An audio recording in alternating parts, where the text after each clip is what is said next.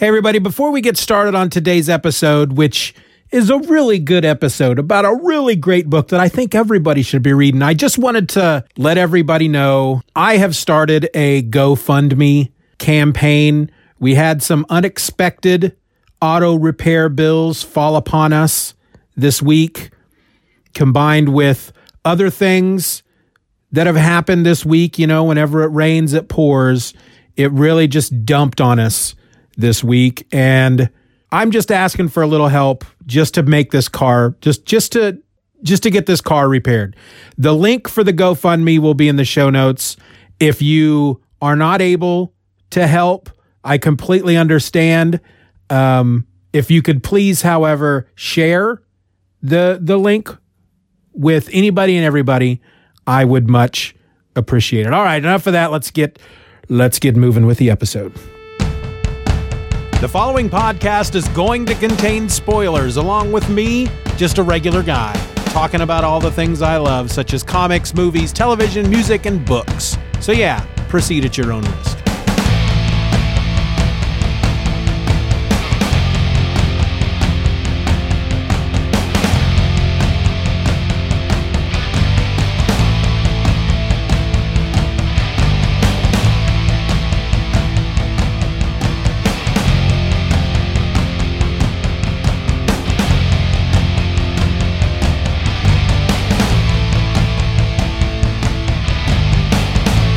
Welcome to another episode of Just Another Fanboy. I'm your host, Stephen, and today I want to talk about a book from Image Comics. This is Crowded, Volume 1, Soft Apocalypse. This was released on March 20th, 2019.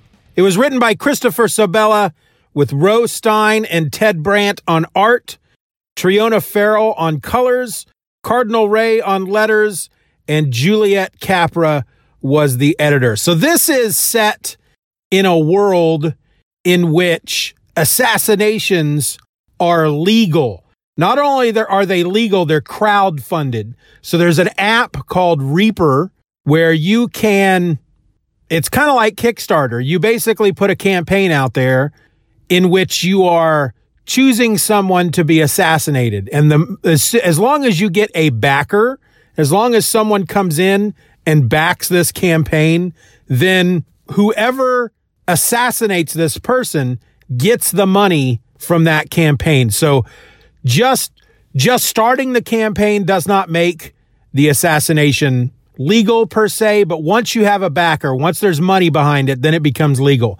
The more backers, the more money, the more uh, more of a chance you're going to have that somebody's going to actually want to assassinate this person for you. Now, this is a world, according to the description of the the book, this is a world that runs on an economy of job shares and apps. So Reaper's not the only thing we got going on here. This is, it also says in the, in the description, 10 minutes into the future. So this is very, very near future. And basically your creators, the creators of this book have taken what is going on now in society and just taking it to the next step, the next level. It may not be the next logical step, but it's it's not hard to imagine our world going up to this level. So the book itself is about a uh, a woman named Charlie Ellison who has a campaign against her in Reaper, and she hires through another app called Defend. She hires this woman named Vita to defend her, and kind of like a uh, the the Uber app, which I'm going to say kind of like it, even though I've never used Uber, so I'm not really quite sure how it works. But the way I understand it, it sounds like it works kind of uh, similar similarly.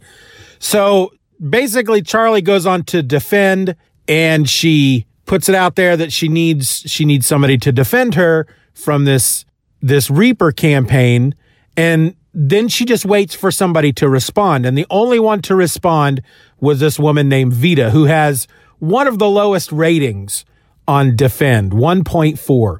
But being as how Vita is the only one to respond, Charlie doesn't have a lot of choice and hires her. They meet in a diner where within moments of their conversation beginning, the janitor there tries to kill Charlie. And we learn fairly quickly that the money behind this campaign, she keeps getting the the more and more backers keep joining up. And as the book is opening, as we're getting into the to the gist of the story, it's up to about a million dollars. It's one of the highest paying Reaper campaigns ever.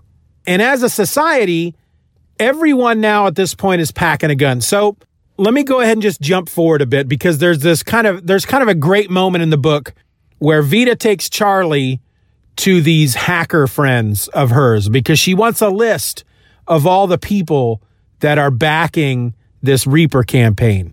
And they you meet these four people, they're operating out of the back of a comic book store and they're all about 14 to 15 years old. And they're they're genius nerds basically. And because they're genius nerds they like to they like to explain stuff. They want to make sure that everybody around them knows exactly how smart they are. And so they go into the history of how reaper came to be. Now of course vita and charlie know this. They're living in the world. The reader we don't know this. So this has to happen at some point in the book. And there's only a couple of ways that you can really do that that you can really explain how an app like Reaper came to be and how it's legal for this to happen. There's only a couple of ways to do that. You can do a quick thing at the beginning of the book where you get a couple of paragraphs, kind of like the opening crawl, text crawl at the beginning of a Star Wars movie that just kind of catches you up. That's just like, here's, here's the world we live in. This is why this is happening. Let's get to the story. Or you can figure out a way during the story to have one of your characters explain the backstory, or you can do a flashback. You know, there are a number of ways to do it. So the way they did it in this book is they have these four geniuses explain to Vita and Charlie how Reaper came to be, even though Vita and Charlie already know.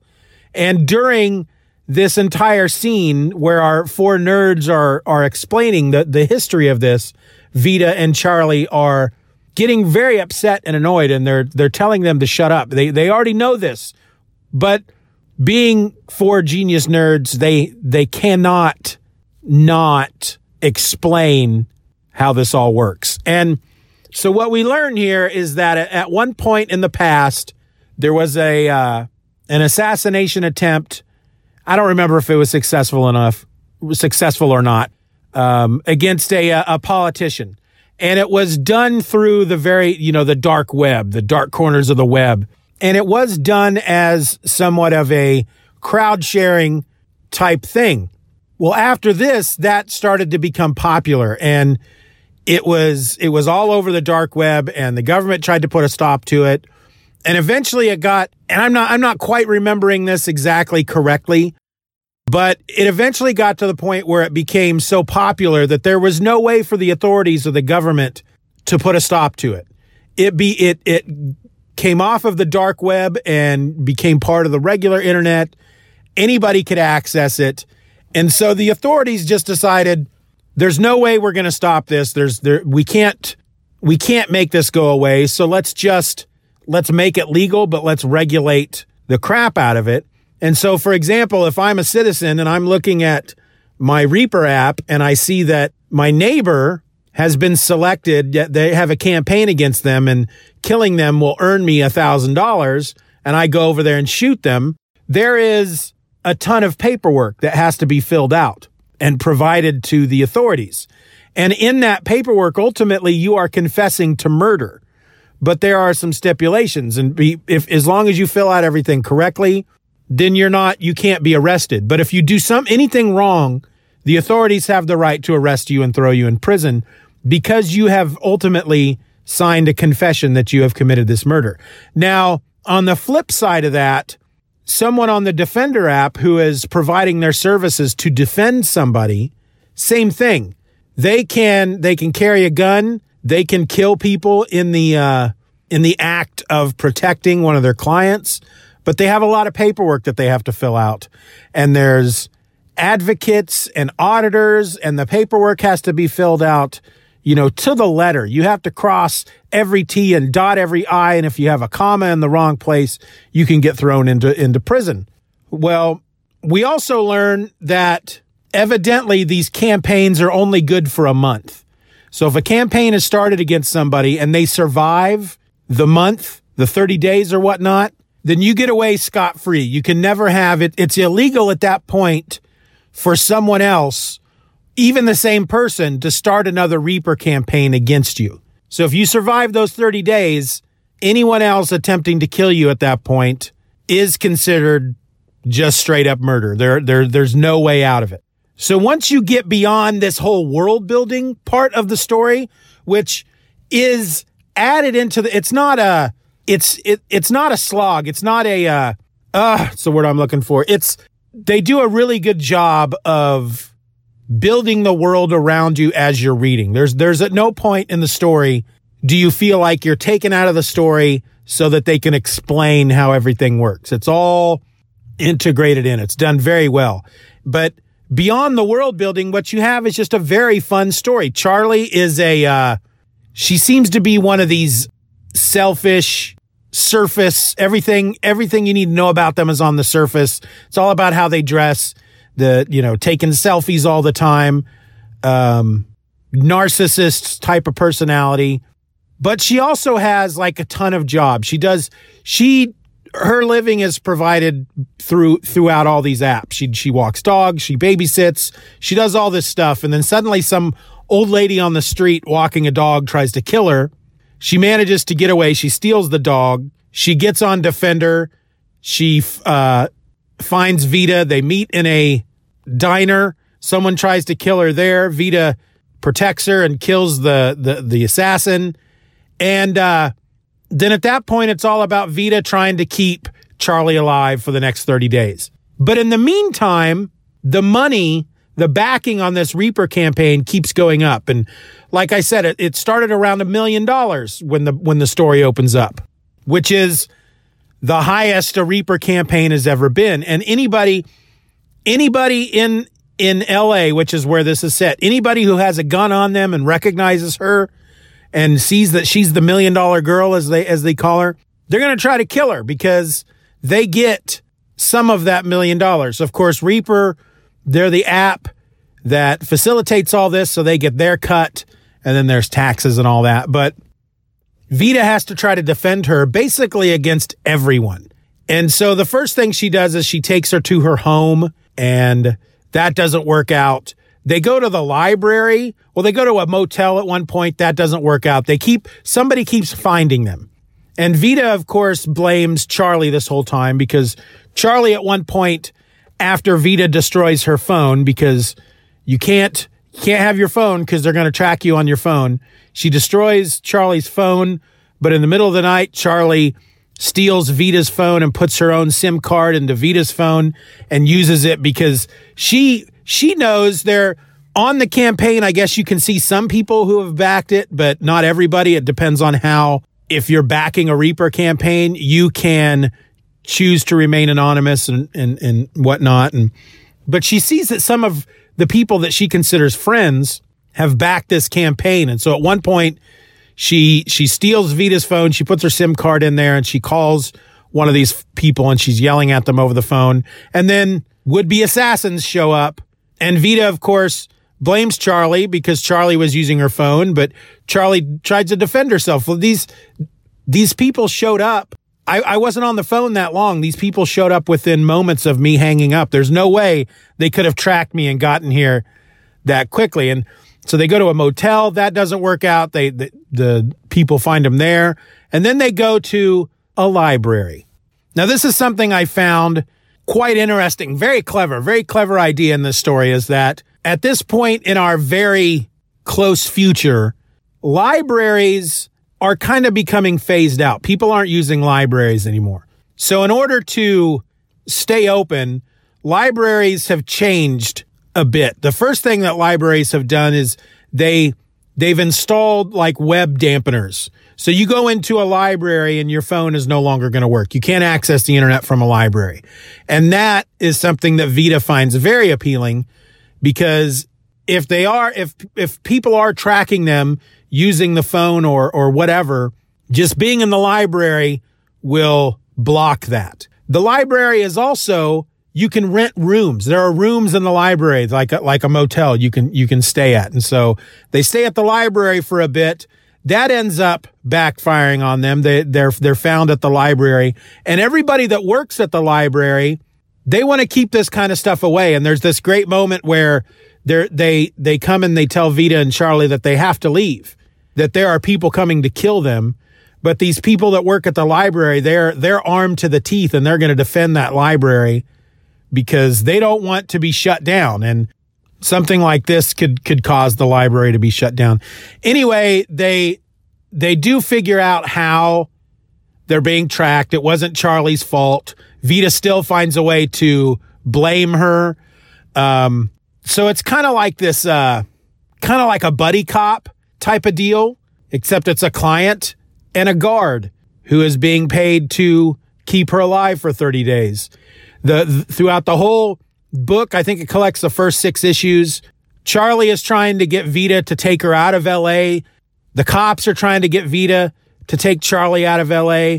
Everybody's telling her that you'll be safer if you just get out of LA. And Vita doesn't want to do that. Now, in the meantime, not only do you have like, there's like three different levels of these assassins that are trying to kill Charlie. You've got just your jerk off the street that has an app and a gun and sees her and says, There she is, I'm going to kill her and get the million dollars. You have a second level, which is more professional type assassins. They work as, as a team. And there, there have been a, there were a couple of different teams that tried to take her out, but they're not, they're not at the, at the, at the high level. There, there's a higher level. There, there's a woman that's introduced in this story that we don't know anything about her. She's in a she's in the entire volume. We don't know anything about her. She appears to be somebody that is there to kill Charlie, but she's doing a lot of she's doing a lot of research. She's following them. We don't know why she hasn't tried to to take Charlie out at any point throughout this story, but she keeps showing up. She's there. We don't know what's going on with her. We assume she's an assassin. Now, on the flip side of that, there's a dude there um and suddenly I can't remember his name, but he is he is caught on video at one point during the early days of this whole Reaper app um killing somebody who has a campaign against them and then he uses this to become like basically internet famous. So he does all these very public kills that he streams. He has all these fans. People can join the VIP club and and have access to him to chat through through instant messages and get exclusive video and and all this stuff and and he of course he's after her too because at some point in the book the the the campaign reaches about 2.4 million dollars in the end it was just it was just a really fun interesting story the whole idea of this world that is being run the the economy is being run by apps. Like I said, it's very believable. It's like it's like sci-fi almost, but it's a very believable. You could you could see this happening in our very near future. And then interwoven in this near future, this near possibility, this possibility of this near future is this really fun story about this woman trying to keep this other woman alive and the woman she's trying to keep alive seems to uh, want to put them in danger all the time. And the one thing that we don't know throughout this, this, the entire six issues is why somebody started this campaign against her. You have, you have an idea. You're assuming throughout most of this that it's because she's just a very selfish person and she's pissed off a lot of people and she seems to be maybe a user. She uses people. She gets close to them. She uses them. But you also get this understanding. You also feel that they're, while that may be why all these people are backing this campaign, there is a uh, a central reason why somebody started the campaign in the first place. And despite her denials, her constant denials and protests, you also get the feeling that Charlie knows exactly why this campaign was started. And Vita is trying to get it out of her throughout the whole book. And of course, they they grow a little bit closer during the book and there are trust issues. It's, it's just really fun. And I was home all day when I started this book because I was home with the sick kid and I bought the trade through Comixology And so I started it in the morning and I had it finished by the end of the night because I couldn't put it down. At one point, I walked down to our local diner to, to get us food and I sat in there. I, I was going to call and, uh, have the food ready, but I didn't quite know what I wanted. And I liked the idea of just sitting in this diner while they were cooking the food. So just so I could have more time to read this comic, I couldn't put it down. And in fact, when it ended, I was under the impression when I bought this, I didn't do any research. I just saw somebody had tweeted about it or something. I saw the book and it looked interesting. So I bought it. Didn't know anything about it really going into it. I didn't know that there was more to the book beyond those first six issues, beyond that trade. So when the book ended and it didn't really end, I, I, I was kind of shocked. I was, what? There's, there's more to this? And not like, how can you not not in a how can you how can you stretch this out over six issues or more? It was there's more and i was excited. I was disappointed that the book ended and none of my questions were answered but excited that there was more to read. And so i went back to comixology and i found out that there's issue 7 8 9 and 10 out right now and that issue 11 is coming out next month. So i bought 7 8 9 and 10 and i wanted to start reading them right away but I knew that I was going to record an episode about the the book. And so I didn't want to start any of these newer issues until I recorded this episode because I didn't want to be any further into it. When I wanted my mind to be on just that first trade and nothing else. And that was driving me crazy all night last night because last night, yesterday was when I read it. And it was driving me crazy because I wanted to read more. And that says something about this book that I couldn't put it down. I read all six issues in that first volume on day, you know, in, in one day, bought four more issues, could have had all four of them read last night, really wanted to read them, was really upset with myself that I was not allowing myself to read them. But now I'm really excited because as soon as I'm done recording this, I can go read those those issues. So I don't know how long the series is going to go on. I don't know if it's going to be 12 issues and it's done. They're they're based on the story, you you know that there's going to be an ending. There has to be. We'll just see how long it takes to get there. And it's a very entertaining ride. The art, oh my gosh, the art is just beautiful. It's just gorgeous. It's not for the kids. Don't let any kids read this book. It's violent. There's some cursing. Don't let the kids read this book. But I would recommend it to anybody that would read, uh, uh, I'll call it a, a rated R type of book because it's really good. And you really, you really get into the characters, which is why I kept wanting to read this book. I wanted to find out what was going on with Charlie. Why I have a theory. I have a theory what's going on. I'm not to, I'm not to, I'm not to tell you what my theory is. Nine times out of 10, my theories never pan out. I'm always going in one direction and then the story ends up going in another. Typically, the direction that the story goes, I end up enjoying more than my theory. But I have a theory. I, I, I have a theory about who started the campaign and why. And it's all based on one tiny comment that Charlie makes about three issues into the book. And despite everything that I've learned to the contrary that kind of goes against my theory, I'm still sticking to it because I feel like this one little comment that Charlie made partway through the book was the writer saying, all right, here it is. We've we've told you right here, very subtly, how this campaign started and why. And then we're going to throw a bunch of stuff at you after this to distract you from that, to make you think the opposite. But in the end, we're going to reveal that that's that's what it was. And I again, I'm not I'm not going to talk about it if after I read the next six or so issues, if if you know when the story's over and I find out that my theory was correct, I'll, I'll, I'll let you know. And I'll be the first to admit if my theory is not correct. I'm not one of those people that come back afterwards and says, Oh yeah, I knew it the whole time, even though I was thinking of something else. I'm not one of those people. But Crowded was really fun. Really fun book. And I would urge you to give it a try. You could, you know, if if you want to give that first trade a try, I'm sure it's available in all the normal places. I'm sure you could get your local comic book shop to order it for you at this point. You can get it through InStockTrades probably. You can definitely get it through Comixology, and I have seen it out there on Hoopla. So I would urge you to read it. I had a lot of fun with it. I'm starting to see a lot of lists, you know, because the decade is ending. So I'm starting to see a lot of lists coming out that are more than just here are the best comics of, of the last year, since not only we're coming to the end of the year and we're coming to the end of the decade, but I'm seeing a lot of here are the best comics of the decade. And I haven't read a lot of comics over the last decade. It's only been within the, the last year that I've, I've gotten back into comic books. But based on what I've read so far, and I'm not talking about just books I have read during the decade, but books that I have read that came out between 2010 and 2019.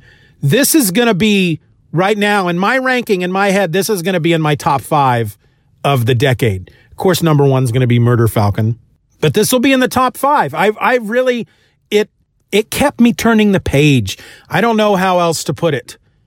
He was a real page turner. That means something. It's a cliche when people are talking about books. It was a real page turner, but that does mean something. You should never have to struggle to read a book. I know there are some very deep intellectual books out there that have a lot of deep inner meaning, meeting that have a lot of deep inner meta meaning to it that you have to go back and reread the book nine or 10 times and really concentrate on it, especially if you're kind of thick in the head like I am to really get that inner meaning. I'm not I enjoy that kind of stuff if it's if that meaning kind of dawns on me at some point as I'm reading it the third or fourth time and it just makes me enjoy the story even more. But in order for me to want to read a book again, the first time through has to be fairly effortless. And that's how it was with me with Murder Falcon. And that's how it's been with, with me and, and Crowded. I just, I just couldn't stop reading it and I wanted to read more and I was angry at myself because that I couldn't but now I can. Yay! So I'm going to end this episode. I think you, I think, I think I've made it pretty clear that I really, really enjoyed this book and that I really think that you should go out there and read it. I think I've made my point. So I'm going to go ahead and wrap this up so I can go read more of the issues. I'm really excited that there's more that I get to read. That's the only downside to Murder Falcon is that it's over and I can't read more of it, but there's more for me to read from Crowded, and that's got me positively giddy. That's me. My name is Stephen. I am a giddy fanboy. This has been your episode. Be nice to each other. I love you all. Bye. Just Another Fanboy is a presentation of the Stephen or Else podcast. Questions and comments can be directed to feedback at stephenorelse.com. You can support the show for as little as a dollar a month at patreon.com slash Stephen R. Orr and get instant access to the My Other Podcast podcast. A weekly show about whatever crawls its way into my tiny little mind just moments before I tap record. You can find me on the World Wide Web at StephenOrElse.com or find me on Twitter and Instagram by searching for at Stephen or Else. I also encourage you to subscribe to the show, leave us a five star review, and share this episode with a friend. Just Another Fanboy is a proud member of the Comics Podcast Network. You can find that over at comicspodcasts.com. All links will be in the show notes.